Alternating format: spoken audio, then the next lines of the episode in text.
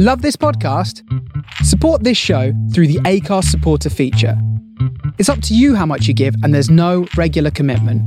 Just hit the link in the show description to support now.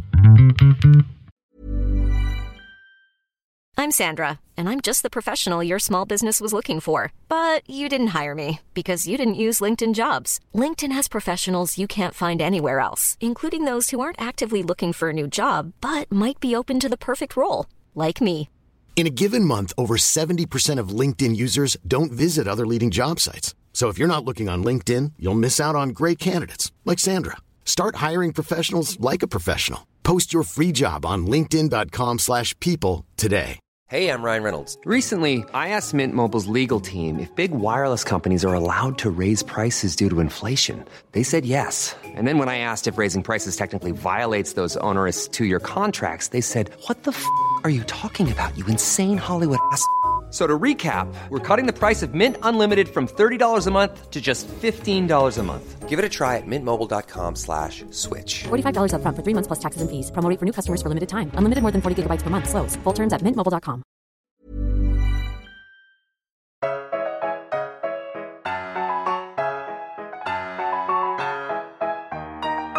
Hi, and welcome to Archive Sleuth, the podcast in which I, Georgina Asfow, ferret around in the archives to unearth stories of the extraordinary in ordinary past lives. For today's archive story, I am going to take us back to explore the lives of a few people who were caught up in a brutal conflict that has particular resonance for us today: the Spanish Civil War. You may have noticed, like me, that news commentators reporting on the war in Ukraine often reach for historical parallels which can, perhaps, help us better understand what is happening.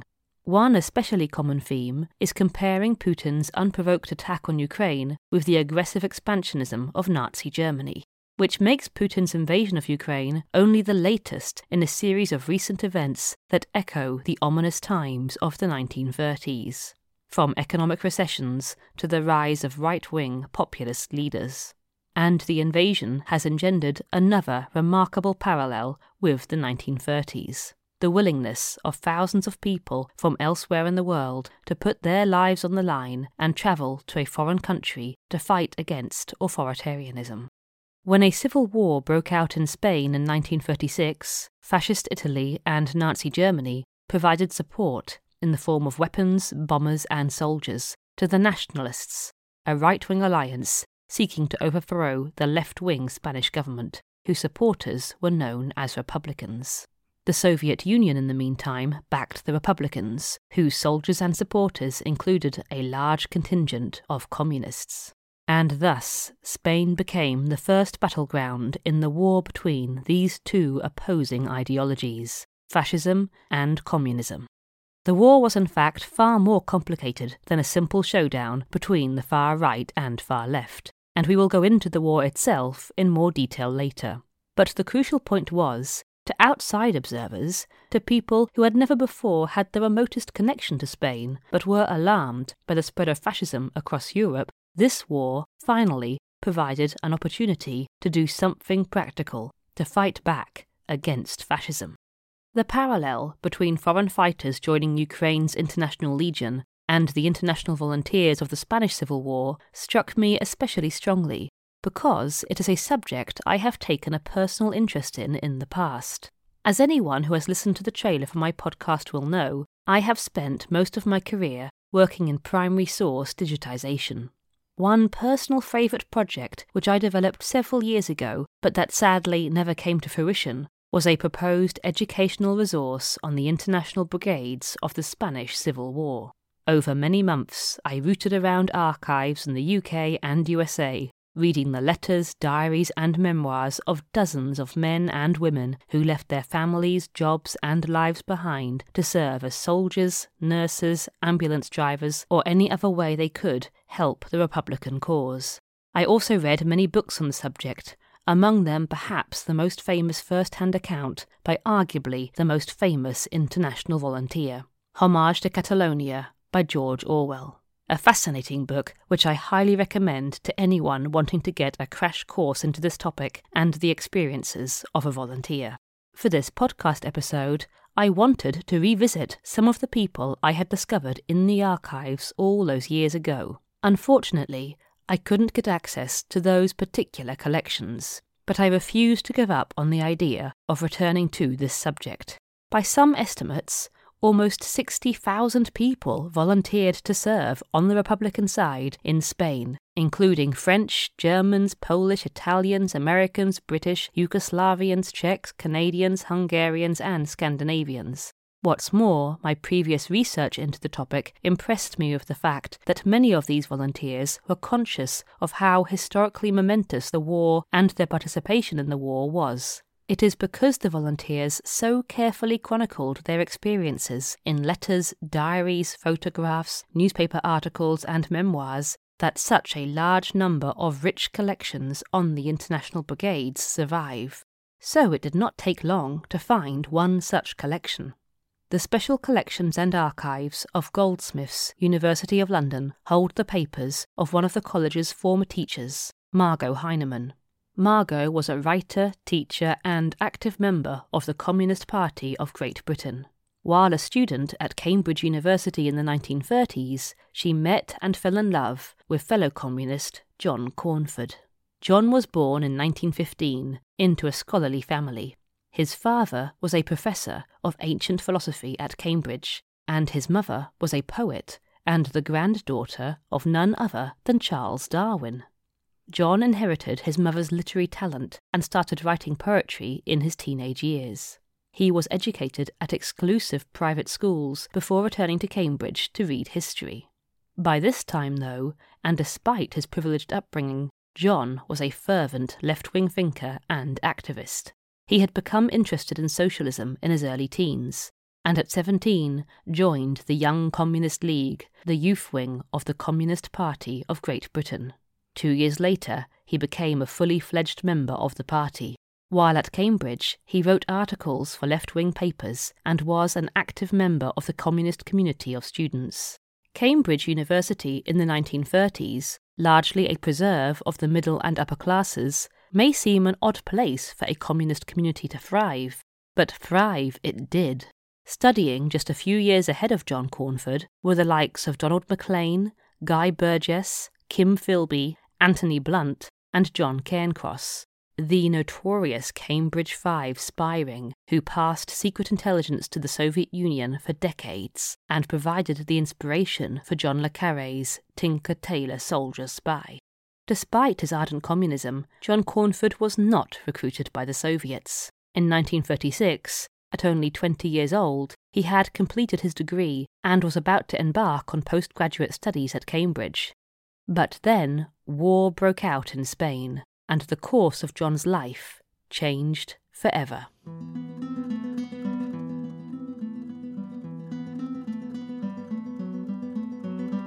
The roots of the Spanish Civil War go back to the 19th century and are too complex to recount in full here. In essence, though, decades of economic stagnation, political instability, regime changes, corruption, strikes, mounting unrest, and the growth of disparate trends including militarism and anti-church hostility meant Spain was a tinderbox by the 1930s. As elsewhere in Europe, the ascending political movements of socialism, anarchism, communism, and fascism captured the imaginations of thousands and vied for popularity with older allegiances, including monarchism. In February 1936, a Popular Front coalition of left-wing parties, including socialists and communists, narrowly won a general election. The Popular Front government were quick to enact changes, including releasing left-wing prisoners, introducing agricultural reforms, and secularising education and marriage. These measures angered the landed aristocracy, supporters of the Catholic Church, and the right more broadly. Shortly after the election, a group of Spanish army officers, including General Franco, began conspiring to overthrow the left-wing government. The coup was launched in July 1936, with military uprisings across the country. They had some successes, but failed to capture key cities, including Madrid and Barcelona. The coup had failed, and Spain was now divided and at war, as a coalition of the right, the nationalists, sought to wrestle power from the coalition of the left, the Republicans. Back in England, John Cornford was quick off the mark. Within days of the military uprising, he was on his way to Spain, and by the 8th of August, he was in Barcelona. He is believed to have been the very first British volunteer to fight in Spain, though I could not verify this. From Spain, John wrote letters home to his girlfriend, Margot Heinemann. 3 of these surviving letters are held in Heinemann's collection at Goldsmiths, and it was these letters that I went to see. Being able to read John's original letters, these personal notes between lovers, separated by war over 80 years ago, was a remarkable experience. The paper was yellowing, discoloured. Some pages were roughly torn around the edges, suggesting John was writing on bits of scrap paper. Deep creases down the centre of the pages reveal how they were folded, preserved like that, perhaps, for years. John wrote each of the letters in pencil, and in places the pencil markings are so faded, or the paper is so discoloured, that it is no longer possible to decipher what he wrote. None of the letters are dated, which makes placing them in John's timeline rather difficult, though there are just enough clues in what he writes to give us an approximate idea. The earliest of the 3 cannot date from earlier than mid-October 1936.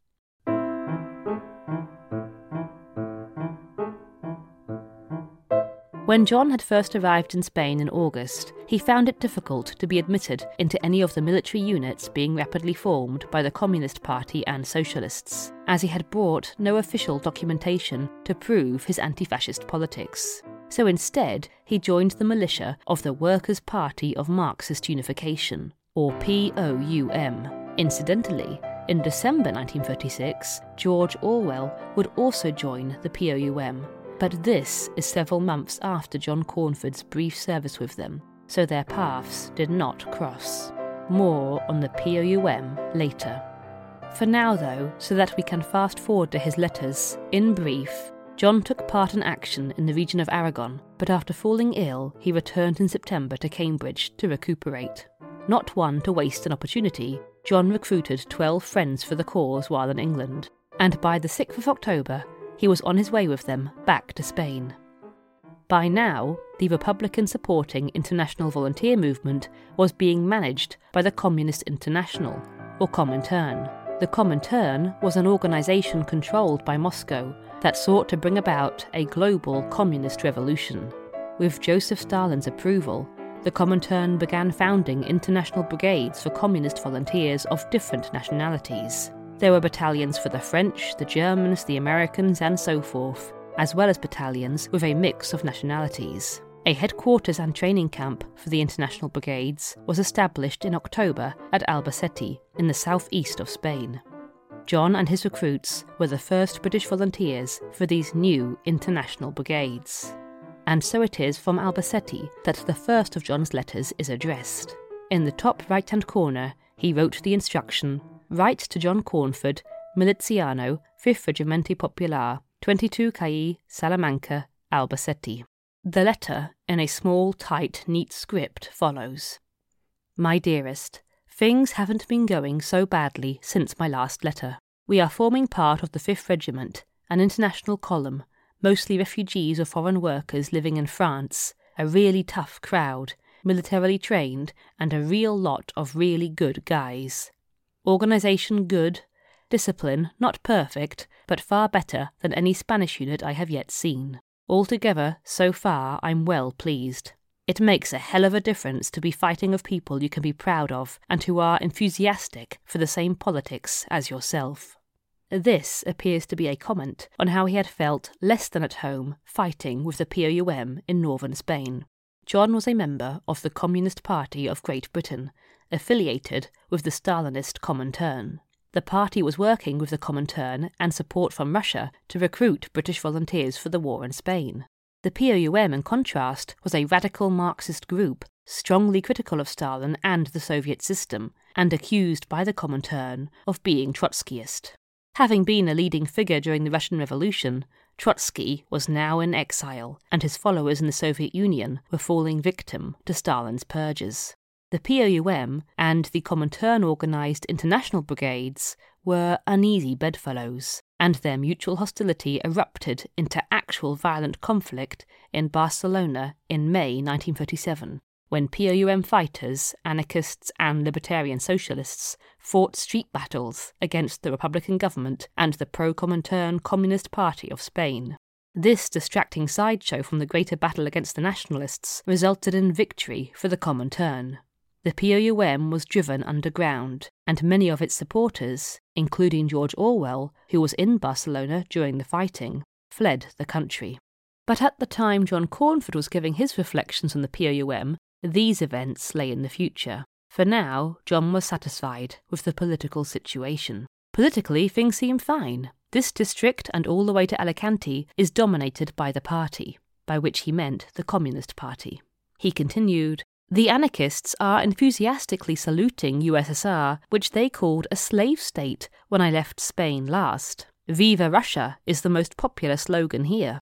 This change of heart among the anarchists was probably owing to the organisational and material support that the Soviet Union had thrown into backing the Republican cause over the previous weeks. As John continued to record his observations on the political scene, his handwriting became more difficult to read, requiring me in places to put in some guesswork. The impressive thing about the town is the complete economic stability. No panic. The people, or this might say party, in complete possession of the something businesses, but neither hoarding nor rolling up prices. Everywhere complete confidence in victory, the same as in Barcelona. I can't judge the army situation, but at least it isn't desperate. There's no doubt whatever in my mind we're going to win the war. I reckon 6 to 9 months as the probable duration. This was to prove a sorry underestimate for a war that would drag on for almost 3 years. In the meantime, there was the slog of day-to-day soldiering to endure. At the moment, we're doing very little but drilling, which would be useless in open country from a military point of view, but good in getting about mechanically. The endless drilling was also geared at imbuing some officers with some confidence and responsibility, and the lack of them seems a big problem with the Spanish army. The living conditions were terrible, as John eloquently wrote, "a good many discomforts, 3 shithouses for 700 men, and so filthy one has to fix a gas mask arrangement. But apart from the quite big danger of disease, Bernard was taken off yesterday with a temperature of 103, we get on well enough." Bernard was Bernard Knox, a friend from Cambridge who John had persuaded to volunteer for Spain during his brief respite back in England. Stuck in squalid conditions, marching up and down all day, it is little wonder that John Cornford was itching for a more active role in the war, though he was under no illusions of the dangers that awaited. It will probably be a number of weeks before I get to the front, and then a short life but a merry one. Anyhow, I can fight with all my fire with this bunch, which I couldn't with POUM. Thus concludes the first letter, the longest and most complete of the 3 preserved at Goldsmiths. I will jump now to what is catalogued as the 3rd letter in this collection. According to an anonymous note on the back of the letter, this was the last letter written, but for reasons I will explain shortly, I think it is the middle letter. Again, there is no date, and this time also no location. The letter is brief, ending abruptly with no sign-off. The bottom of the page is unevenly torn, and the same anonymous hand on the back notes that the letter was censored. Presumably, the censoring was done by the Comintern, and evidently it was done rather crudely by simply tearing off the bottom half of the page. What survives of the letter reads as follows, and once again I apologise, for there are a few words I could not make out. "Darling, I don't know whether you've got any of my letters, but as things stand I am getting on well enough. Being trained up, having a fairly good time, well fed and the best drinks in the world, thinking of nothing but food and drink and smokes and fatigue and things like that.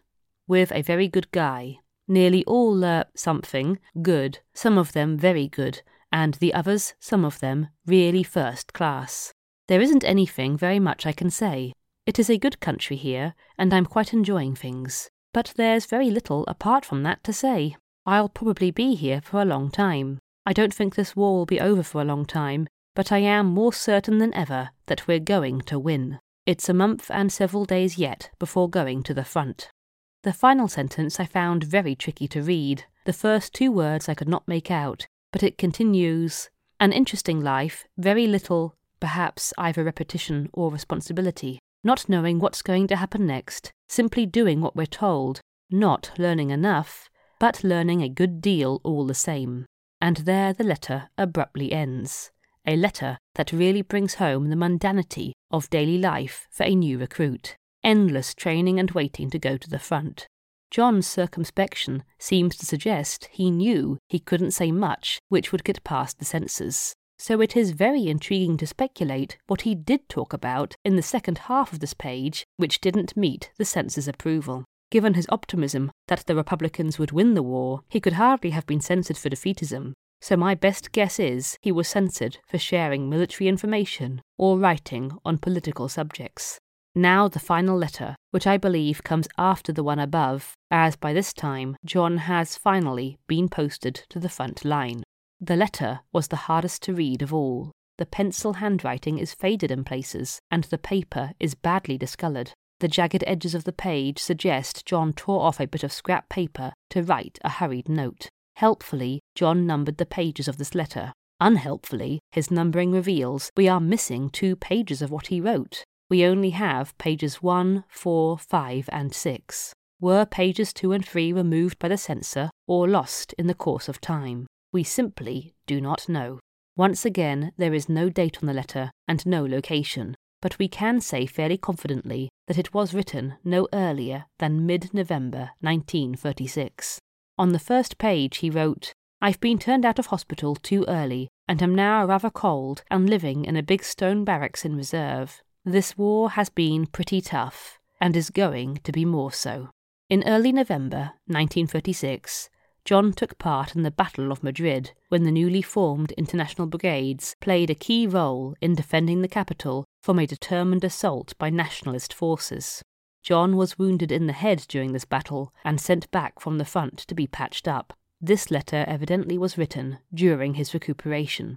This brief reference to his injury aside, much of what survives of the letter is preoccupied with the difficulty John was having in sending news to Margot. He began the letter, "Darling, only time for a brief note, which John Sommerfield will deliver, but he's been called off so suddenly there's practically no time to write." John Sommerfield had travelled with John Cornford to Spain. He was also in the Communist Party, and a writer, who would the next year publish a book about his experiences in Spain.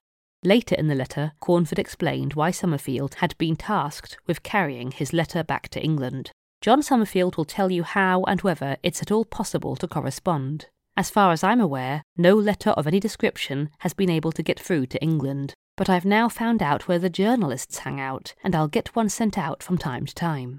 Getting a letter out amidst the chaos of a war-torn country must have been a challenging task indeed, but John was eager to reassure Margot that no news was good news. "But don't you worry, dear, and in particular, don't believe any reports of my death unless they come officially from Brigade Headquarters. They'll write to you at once if there is anything wrong." The remaining fragments of the letter are in a similar tone to the previous two, a sense of optimism mixed with an awareness of the struggles ahead. There's little enough sensible I can say, and there's a very long way still between us. Still, the chances are that one day it will come to an end successfully, and after that, all that's been happening here will have its uses. This final letter is signed off, "So bless you, love, and be happy and look after yourself. I love you more than ever. Bless you, dear. John."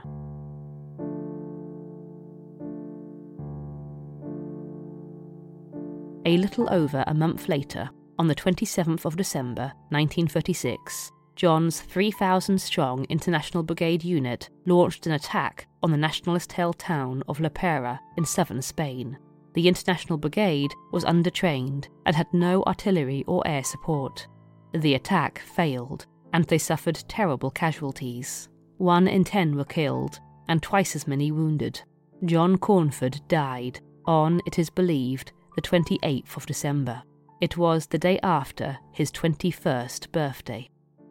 The casualty rate at the Battle of Lopera is reflective of the heavy losses the international volunteers sustained throughout the war.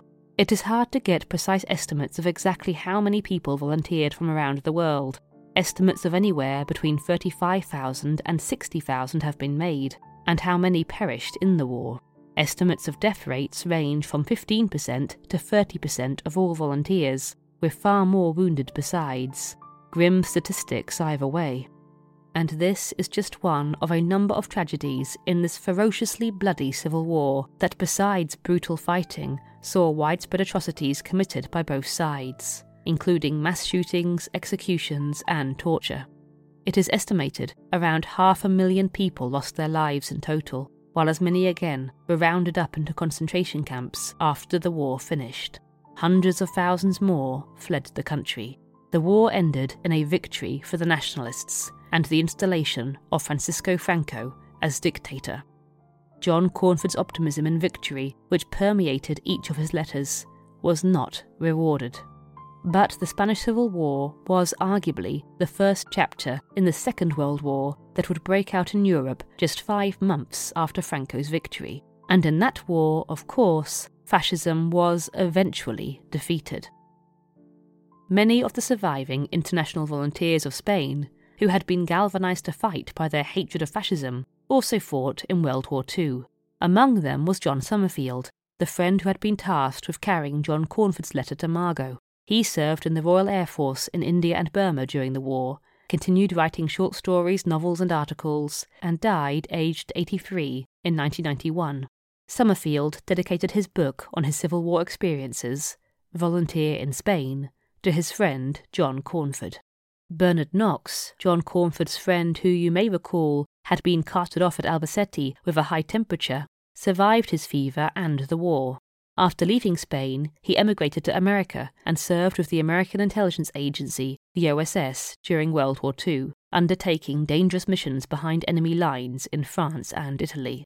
After the war, he became a renowned classics scholar and died aged 95 in 2010. One wonders what direction John Cornford's life would have taken had he lived beyond 21. Would he have remained a committed communist after his experiences in Spain?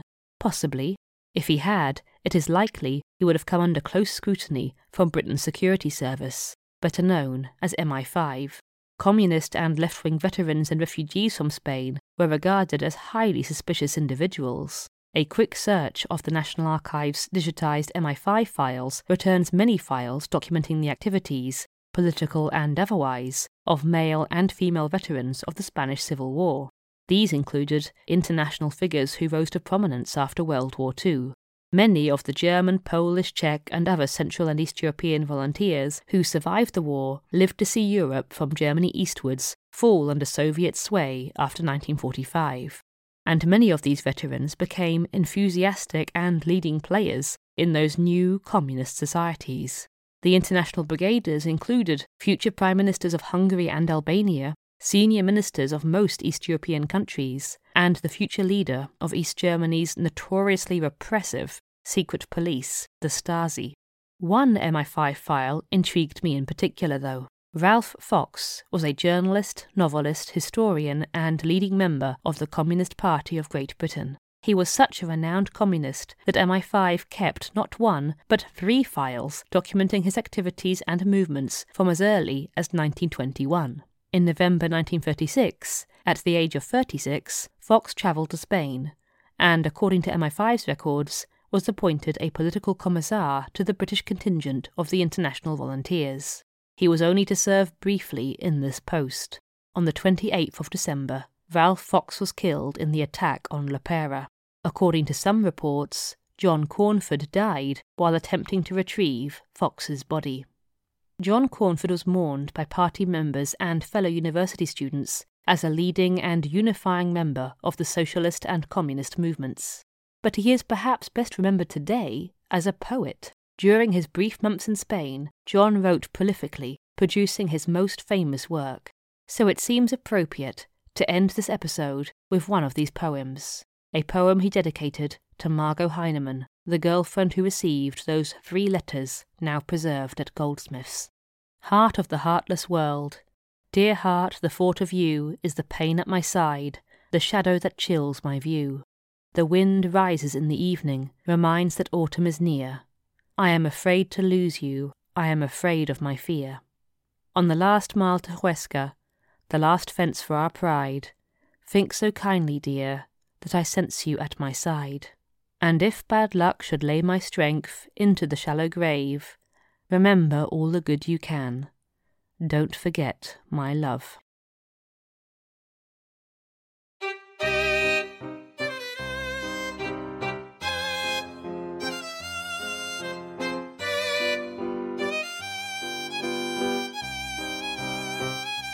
Thank you for listening to this episode of Archive Sleuth. I'll be back with a new story from the archives on Thursday the 21st of April. Please subscribe to Archive Sleuth wherever you like to listen so you don't miss it. If you are enjoying this podcast, please also recommend it to your friends and family, and please do leave a review or rating on your favourite podcast app. Archive Sleuth was written, narrated and produced by me, Georgina Asfow. John Cornford's letters from the Margot Heinemann papers are held at the Special Collections and Archives, Goldsmiths, University of London. MI5's files on Ralph Fox are from the KV2 series, digitised by the National Archives UK. The music you heard included Waltz of Treachery by Kevin MacLeod and Sonatina in C Minor by Kevin MacLeod.